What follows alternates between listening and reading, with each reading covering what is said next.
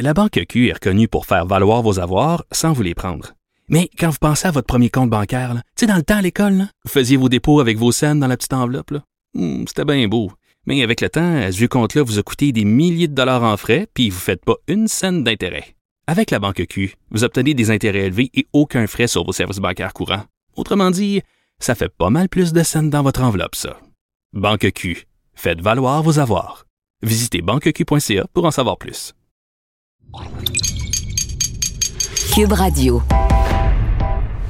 Il connaît tous les dessous de la politique. Chef du bureau d'enquête de l'Assemblée nationale.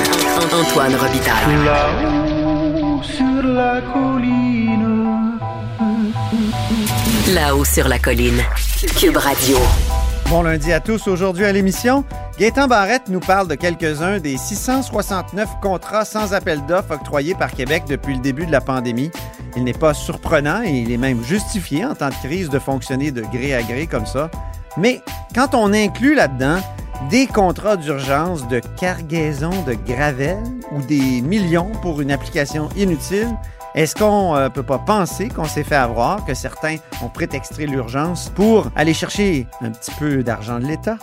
C'est la question pertinente que pose le critique libéral et ancien ministre de la Santé avec qui on s'entretient. Mais d'abord, mais d'abord, c'est lundi, jour de chronique consti. On s'érotise une question constitutionnelle à la fois. La traduction constitutionnelle. La question constitutionnelle. Et bonjour Patrick Taillon, Bonjour Antoine. notre chroniqueur constitutionnel et accessoirement professeur de droit à l'Université Laval. Donc, Mike Ward euh, va en Cour suprême aujourd'hui. En tout cas, le cas Mike Ward, cet humoriste qui faisait des blagues à répétition sur euh, le petit euh, Jérémy Gabriel. C'est une audition importante pour la question de la liberté d'expression. Oui, tout à fait. Moi, il y a, il y a trois points que je vais essayer de, de, de surveiller. Aujourd'hui, c'est l'audition. Normalement, il n'y aura pas de décision euh, sur le banc. Moi, je m'attends même au contraire à une décision dans plusieurs mois, plusieurs semaines, probablement une Cour suprême divisée sur la question. Je serais pas du tout surpris.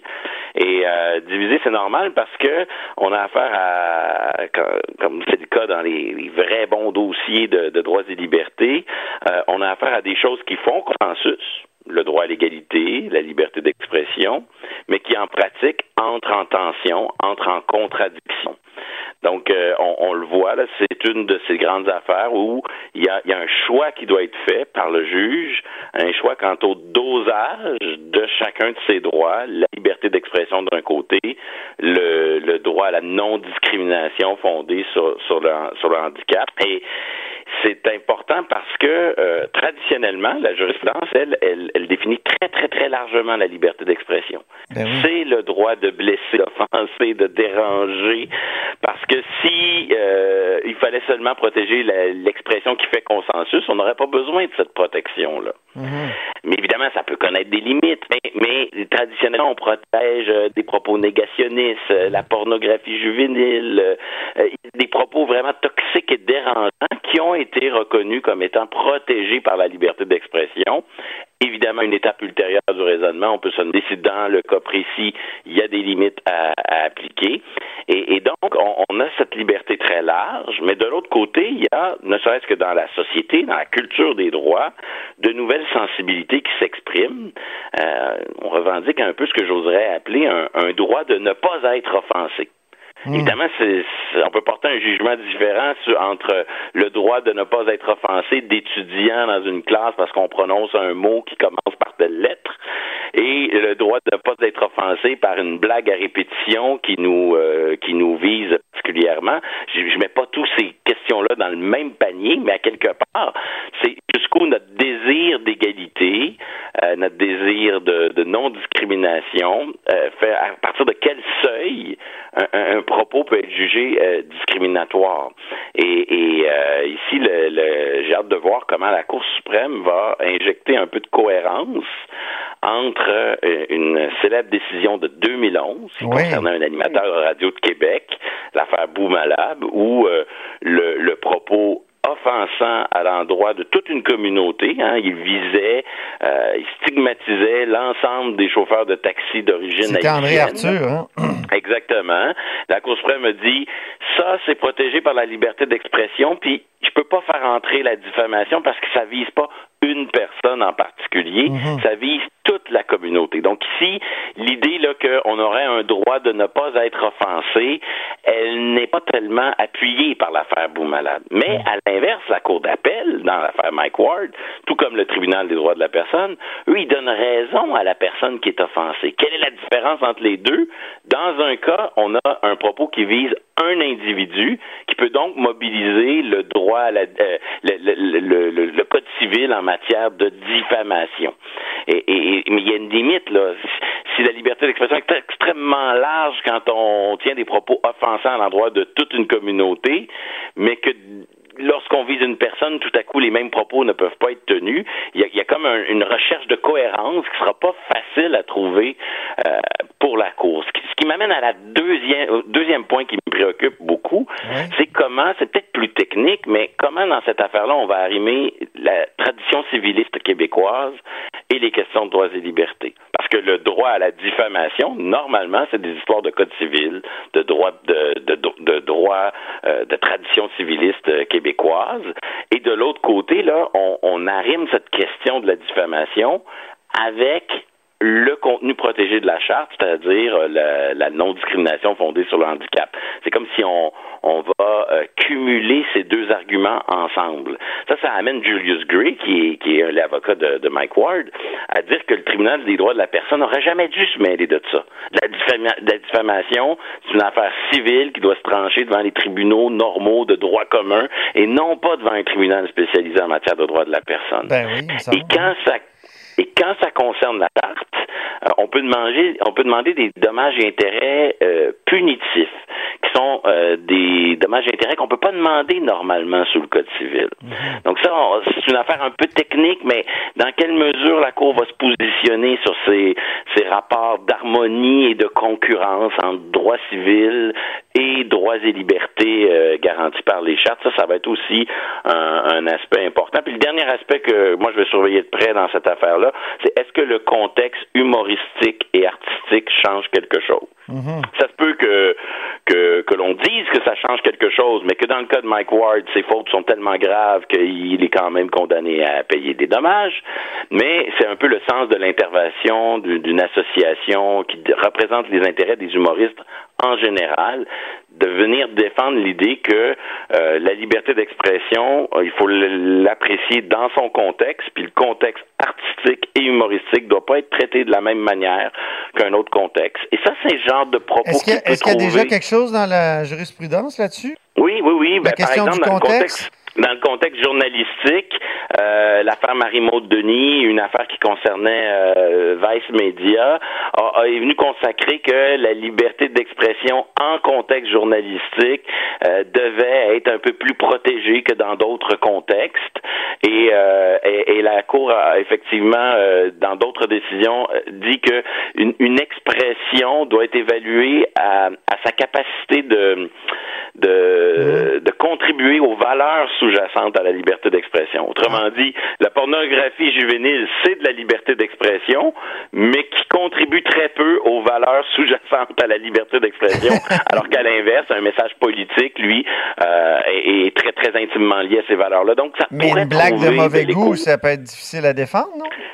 Et oui, ça, ça sera un autre aspect. C'est-à-dire que dans l'affaire Mike Ward, il y a, je dirais, les, les, grandes questions de droit, puis à un moment donné, on atterrit sur le factuel. Est-ce que dans le cas de Mike Ward, euh, comment on traduit ça? Et c'est sûr que si l'on qualifie euh, son spectacle de, de, de, de trucs artistiques et humoristiques, qu'on insiste beaucoup là-dessus, c'est une chose. Si on insiste à l'inverse beaucoup sur le caractère de mauvais goût, le caractère répétitif de la blague, hein, c'est quelque chose qui l'a... Et le caractère aussi hautement lucratif, ce sont des choses qui peuvent venir colorer le dossier, ça va de soi. Mais au-delà de l'anecdote Mike Ward, ouais. il y a euh, de, de, grands principes et de grands équilibres qui sont en cause là-dedans. Et même si ça réglera pas toutes les questions de liberté d'expression, ça va être une affaire importante pour venir dire, bon, OK, où en est la Cour là, sur ces questions-là? Mm -hmm. Autre sujet maintenant, le rejet par les tribunaux de deux autres contestations de décrets du gouvernement du Québec dans la gestion de la COVID. Ben oui, la, la semaine passée, on parlait de la juge Chantal Mars qui, qui avait rendu une décision contre le gouvernement et pour les sans-abri. Et une autre décision pour euh, le Conseil acidique, euh, le Conseil des Juifs acidiques contre le gouvernement, pas nécessairement sur la liberté de religion qu'elle donnait euh, raison. sur la définition, hein, c'était plus sur la définition d'un lieu de culte. Donc, ça, ça. On, on, se demandait est-ce que c'est le grand virage des tribunaux qui qui ferait leur entrée dans cette crise et qui soudainement viendrait réécrire des décrets ou les interpréter dans un sens qui n'est pas nécessairement celui privilégié par le gouvernement. Et, arrive, je crois, que dans les jours qui ont suivi notre chronique la semaine dernière, deux autres décisions qui sont allées un peu dans le sens inverse, hein, qui sont venues euh, confirmer la validité des décrets. Donc, il y, en a deux. Euh, la première, c'est l'affaire Desrochers. Ça, nous touche, ça, nous touche, nous, coureurs, euh, Patrick. oui, en effet. Parce que c'est la demande d'exception d'un jogger, d'un coureur. Donc. Ben, en fait, il dit que le couvre-feu euh, est contraire aux droits et libertés. Il dit qu'il faudrait une exception pour les marcheurs et les joggeurs, en effet, et toute autre activité exercée à l'extérieur en solo sans contact physique. Et rationnellement, ça se défend. Ben oui. Parce que dans une certaine mesure, si on si on intègre euh, euh, l'idée que c'est le contact social qui est le problème, si je vais dehors sans contact social, oh, est-ce pas excessif de limiter les droits et libertés s'il n'y a pas de contact social? Mhm. Donc, l'argumentaire qui est présenté par M. Desrochers dans, dans sa requête s'appuie sur ces, ces raisonnements euh, axés sur les droits et libertés, mais on est à l'étape provisoire. Donc, il faut se demander si, à cette étape, avant de juger le fond de l'affaire, il y a lieu d'intervenir euh, déjà dans, dans, le dossier.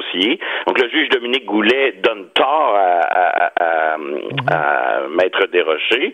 Et ce qui est intéressant dans cette affaire-là, je dirais, c'est la manière dont on, on joue avec les critères, ou en tout cas on en fait ce qu'on veut, on va les, les réinterpréter. Ah Donc dans ce genre d'affaires provisoires, on dit avez-vous une question sérieuse? Il répond, le juge répond oui, et puis je pense que c'est évident qu'il a une question sérieuse. Deuxième critère, on dit est-ce que vous subissez un préjudice sérieux ou irréparable? Or ici, le juge a décidé que euh, il n'allait pas l'accorder la suspension du couvre-feu. Et là, je pense qu'il pousse le bouchon un peu loin lorsqu'il dit euh, le tribunal ne voit pas où est le préjudice. Il y a tellement d'affaires en droits et libertés où, par exemple, l'affaire de, la juge Chantal Masse euh, la, semaine d'avant, euh, elle, elle n'a pas donné raison aux, aux, aux juifs assidiques sur la question de la liberté de religion, mais elle convenait que de les empêcher de, de prier au nombre euh, voulu, etc., c'était un préjudice à leur liberté de religion. Là, ici, lui, le juge, il dit, non, j'ai pas de preuves, j'ai pas de préjudice. Ça, ça, ça, montre que, et souvent je dis... La, la les, liberté les de religion euh, est plus forte ou l'emporte sur euh, la liberté de se maintenir en forme? Ben, je, je, dirais que ça montre que les juges font un peu ce qu'ils veulent avec les... Dans une certaine mesure, ils, ils ont très certainement une discrétion, donc une capacité d'interpréter, une marge de manœuvre, ouais. donc un choix à l'intérieur des critères. Ce qui est intéressant avec cette décision-là, c'est qu'on voit que même quand les critères font fait pas leur affaire, ben tout à coup, ils, ils vont même s'affranchir un peu du critère. Ben, Et euh, on, on, le voit en tout cas à l'étape du préjudice, dire que ça ne cause aucun préjudice, ça me semble un peu exagéré, surtout vu oui. l'ampleur des, des, droits qui sont limités ici. Je comprends. Moi, j'aimais ça les patiner le soir. Là. Je peux plus. Ben oui, puis là, ça, c'est notre, nos, nos, petits intérêts à nous de vivre notre liberté d'aller à l'extérieur, mais on peut imaginer aussi que dans toutes les exceptions qui sont prévues, euh, il, y a, il, il, en manque certaines qui touchent à des choses peut-être un peu plus fondamentales que le, que le bonheur d'aller faire prendre une marche en soirée ben oui. et, et, dire que dans ces situations-là, il n'y a, a, pas de préjudice, ça me semble un peu exagéré. À l'inverse, sur la balance des inconvénients, qui est le dernier critère à évaluer, oui. là, il rentre dans une interprétation du critère très classique où euh, il dit ah ben ces décrets-là, faut présumer que c'est pour l'intérêt général, etc. Et, mais autre exemple de, de, juges qui font ce qu'ils veulent avec ces critères-là, on se rappellera, on en avait parlé ensemble au début du mois de septembre. Le juge Sylvain, Sylvain Lucier, lui, dans la commission scolaire des anglophones, des commissions scolaires qui cherchaient à suspendre la réforme des commissions scolaires, ouais. lui, à l'étape de la balance des inconvénients, il a dit, moi, quand je vois l'intérêt général, je vois, je vois l'intérêt dominant de la majorité, donc je, je ne présume de rien. Et, là, ici, à juste titre, à mon avis, euh, le, juge Dominique Goulet, comme d'autres, dit non, non, l'intérêt général, ça existe, puis il faut présumer que ça existe. Donc, on voit le contraste entre Ah le juge Sylvain Lucier au mois de septembre ou fin août et, le, juge Dominique Goulet. Ils appliquent le même, ils, se réclament du même critère, mais ils font exactement le contraire l'un et l'autre. Lucier, lui, euh, il avait l'air à dire que l'intérêt de la majorité est nécessairement une oppression. Suspect. Alors, oui, c'est ça, suspect. Alors que le juge Goulet dit, ben non, ça existe. Euh, c'est peut-être la question de la santé publique là, qui vient l'aider à dire une telle chose, alors que dans le cas des commissions scolaires, c'est une réorganisation administrative euh, qui... oui, c'est ça ce sont de beaux exemples qui montrent que derrière la technicité du raisonnement juridique, il y a quand même des choix qui sont faits. Voilà. Euh, il y a une marge de manœuvre qui s'exerce. Un mot sur l'autre décision, l'affaire Carounis. Carounis, la oui, juge ça. Chantal Châtelain. Là, ici, on est sur le fond. On contestait le fait que, euh, au fond, ce qu'on voulait, là, c'est la même situation dans les écoles que, euh, qu'au printemps dernier. Ouais. Euh, c'est-à-dire que les parents aient le libre choix d'envoyer ou non leurs enfants à l'école et que s'ils décident de garder leurs enfants à la maison, ils aient quand même un haut niveau de service de la part de l'école. Et donc, on prétendait que en n'offrant pas ce, haut niveau de service qui était offert au printemps dernier, on, imposait en quelque sorte aux enfants qui n'avaient pas une condition médicalement euh, dangereuse d'aller à mhm. l'école et, de quand même s'exposer à un risque. C'est une défaite sur toute la ligne. Je serais surpris que le dossier aille en appel parce que euh, le raisonnement est particulièrement, particulièrement clair et convaincant. Et on voit que, encore une fois, c'est pas nécessairement la définition des droits qui joue, là. C'est vraiment, le juge y contrôle. Est-ce que la mesure est excessive? Dans la à partir du moment où il y a déjà des exceptions qui est prévues. Il y a déjà un régime pour les gens qui souhaitent envoyer leur, garder leurs enfants à la maison. Est-ce que c'est excessif de leur dire, ben écoutez, dans ce cas-là, vous êtes sous un régime où vous avez un niveau de service qui n'est pas le même qu'au printemps dernier, et, on voit que du moment où il y a une voie d'exception qui existe, même si elle n'est pas aussi généreuse en termes de service que ce que souhaiteraient les, parents dans cette affaire, euh, on voit que euh, on, peut guère en demander plus à l'État. Du moins, ça c'est au cœur du raisonnement de la juge Chantal Châtelain dans, dans cette affaire, qui euh, qui met fin, en tout cas définitivement, à moins qu'il y ait un appel à, cette saga sur les, écoles. Merci beaucoup, euh, Patrick Taillon. C'est moi qui vous remercie. Notre chroniqueur constitutionnel euh, et accessoirement professeur de droit à l'Université Laval. Vous êtes à l'écoute de là-haut sur la colline.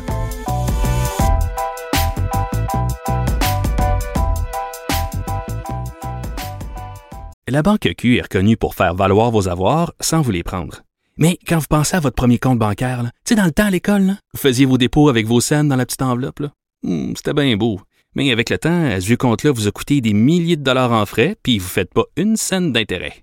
Avec la Banque Q, vous obtenez des intérêts élevés et aucun frais sur vos services bancaires courants. Autrement dit, ça fait pas mal plus de scènes dans votre enveloppe, ça. Banque Q. Faites valoir vos avoirs. Visitez banqueq.ca pour en savoir plus. Grand philosophe, poète dans l'âme, la politique pour lui est comme un grand roman d'amour. Vous écoutez Antoine Robitaille. Là-haut sur la colline. Plusieurs contrats sans appel d'offres octroyés par Québec depuis le début de la pandémie suscitent de sérieuses interrogations, voire des soupçons. On en parle avec Gaétan Barrette. Bonjour. Bonjour. Député de la Pinière et critique en matière de conseil euh, du Trésor. Alors, en Chambre, mercredi dernier, vous posiez une question euh, sur le sujet. Vous parliez de 669 contrats octroyés de gré à gré, manque de transparence. Il y en a un, moi, qui m'a fatigué particulièrement, c'est le contrat de Gravel. Parlez-nous un peu de, ce contrat-là. Bien, d'entrée de jeu, euh, M. Revitaille, il faut que je dise ceci. C'est sûr qu'en situation de crise, on ne peut pas faire autrement que d'aller en gré à gré, encore plus quand notre crise est très grande. Bon. Oui, ça, vous euh, le disiez bien dans votre question déjà, c'est vrai. Oui. Puis c'est sûr qu'on va s'en faire passer une coupe. Mais là, je pense qu'on a étiré beaucoup, beaucoup l'élastique quand on arrive avec un contrat de 148 000 pour de la gravelle pour un entrepreneur dans une région, avec un contrat attaché de 58 euh, 000 pour transporter la même gravelle. Euh, et il y a plein d'exemples comme ça qui euh, posent des questions. Là, on n'est pas dans la pandémie, là. on est dans de la gravelle. Ouais. J'ai pas entendu dire que la gravelle avait altéré les routes du Québec.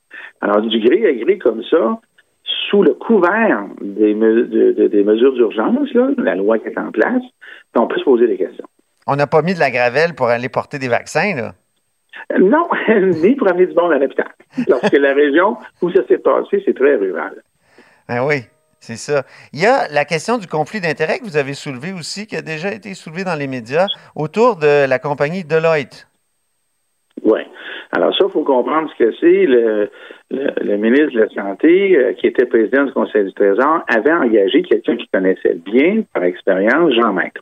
Il a, il a été nommé sous-ministre à la Santé euh, lorsque Jean, euh, M. Dubé est arrivé. Oui. Et son premier contrat a été d'acheter un logiciel qui supposément allait aider le dépistage et le traçage et en plus euh, envoyer des, par messagerie texto euh, ou courriel des résultats de laboratoire. Le, le, le clé de l'affaire, c'était traçage dépistage.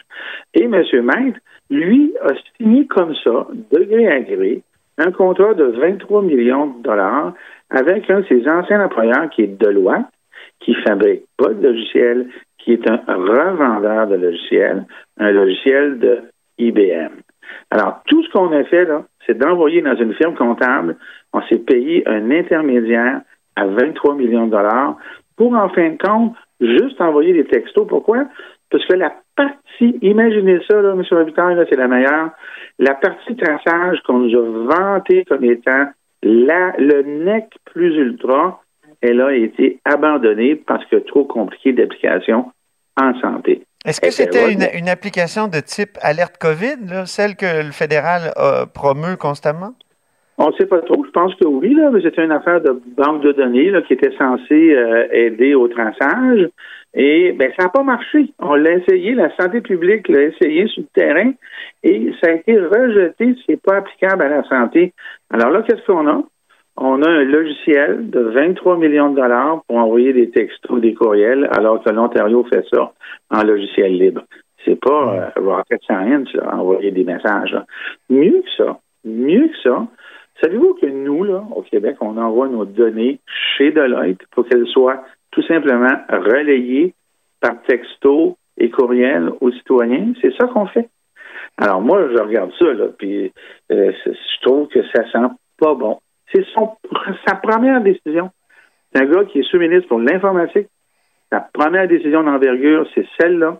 23 millions pour un logiciel qui fait des textos et des courriels. Et supposément, sa force était d'aider au traçage et la partie traçage a été abandonnée en novembre. Bon, Ça a été acheté en octobre.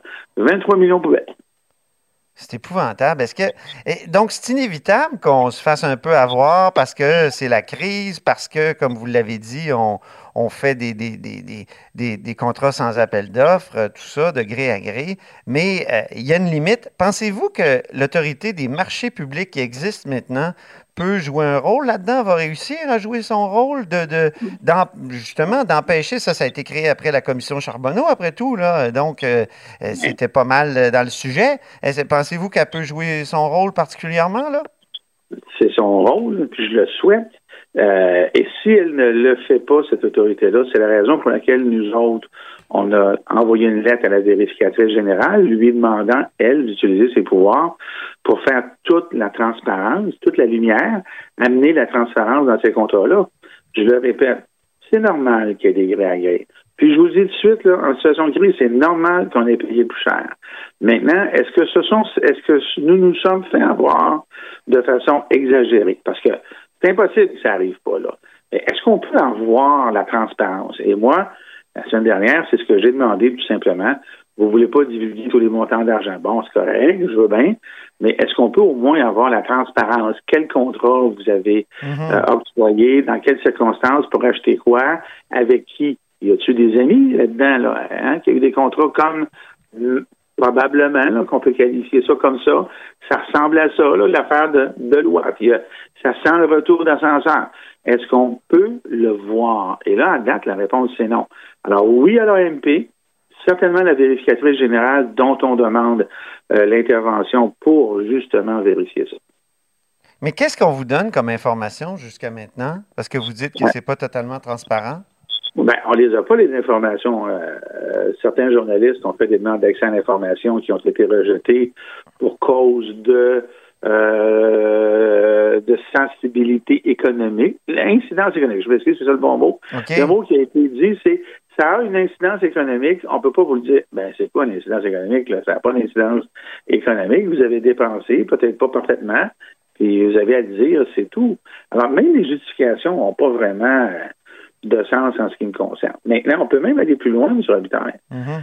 On a fait beaucoup d'achats de gré à gré parce qu'on s'est probablement pas préparé correctement avant. Rappelons-nous que notre réserve stratégique était à zéro et ça a pris du temps avant de commander. Donc, on est arrivé dans une période de gré à gré où il y avait surenchère. Mais là, c'est vous qui étiez ministre avant, donc est-ce que vous avez une part de responsabilité dans ça? Évidemment que non, puisque la- la- la- la- le renflouement euh, du, euh, de notre réserve stratégique a été décidé en 2018, euh, lorsque le... Moi, quand j'ai quitté, on devait renflouer à la- juste à l'élection, puis après, ben, ça s'est pas fait. Alors, il y a une décision qui n'a pas été suivie. Alors, c'est ce gouvernement-là. Mhm. Ils ont cette responsabilité-là. Les conséquences de ça, je vous donne un exemple. Un masque chirurgical que tout le monde connaît maintenant, c'est celui, le petit masque bleu que tout le monde voit là, sur Oui. la rue. De procédure, là- comme on dit, oui. Voilà. Mais ce masque-là, euh, en temps normal, de la Chine, on le paye à peu près 35 sous. Mhm. Ben, ça a monté jusqu'à près de 3 dollars.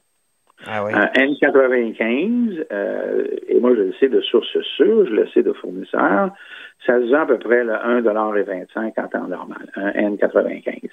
Mais croyez-le ou non, là, c'est monté jusqu'à plus de 8 dollars. Alors là, il y a du monde là-dedans là, qui sont passés à la caisse et, et c'est une situation de crise. Alors, c'est sûr qu'à un moment donné, il y a de la surenchère. Mais est-ce qu'on a le droit de savoir ce qui s'est passé, ce qui n'a pas bien été, et finalement, ce qui est la, conséquence de la non-préparation euh, d'avant la, la- la pandémie? Ça, c'est un vrai enjeu politique. Ça s'appelle de la reddition de comptes que l'on souhaite voir. Un Ouais. coup, j'ai dit ça pour les équipements en santé. Ben, il y a tout ce qui s'est greffé autour comme la Gravelle, comme le 23 millions pour un logiciel de texto finalement, comme d'autres, on en trouve, on en a trouvé plusieurs, on va en sortir là. Ben oui, c'est ça. Sur 669, vous en avez plusieurs à venir. Là. Vous allez parler de ça à l'Assemblée. C'est ça. Alors, euh, alors à un moment donné, euh, ça, ça fait que c'est la réduction de compte. Alors, je pense que dans bien des circonstances, on a étiré beaucoup, beaucoup l'élastique du gré à gré. Mhm. Et ça, ce n'est pas normal dans notre société, notre démocratie dans laquelle on vit. Ben, merci beaucoup, Gaétan Barrette, euh, pour cet entretien. Merci, bonne journée. Bonne journée. Gaétan Barrette est député de La Pinière et critique en matière de Conseil du Trésor pour le Parti libéral du Québec. Et vous êtes à l'écoute de La Haut sur la Colline.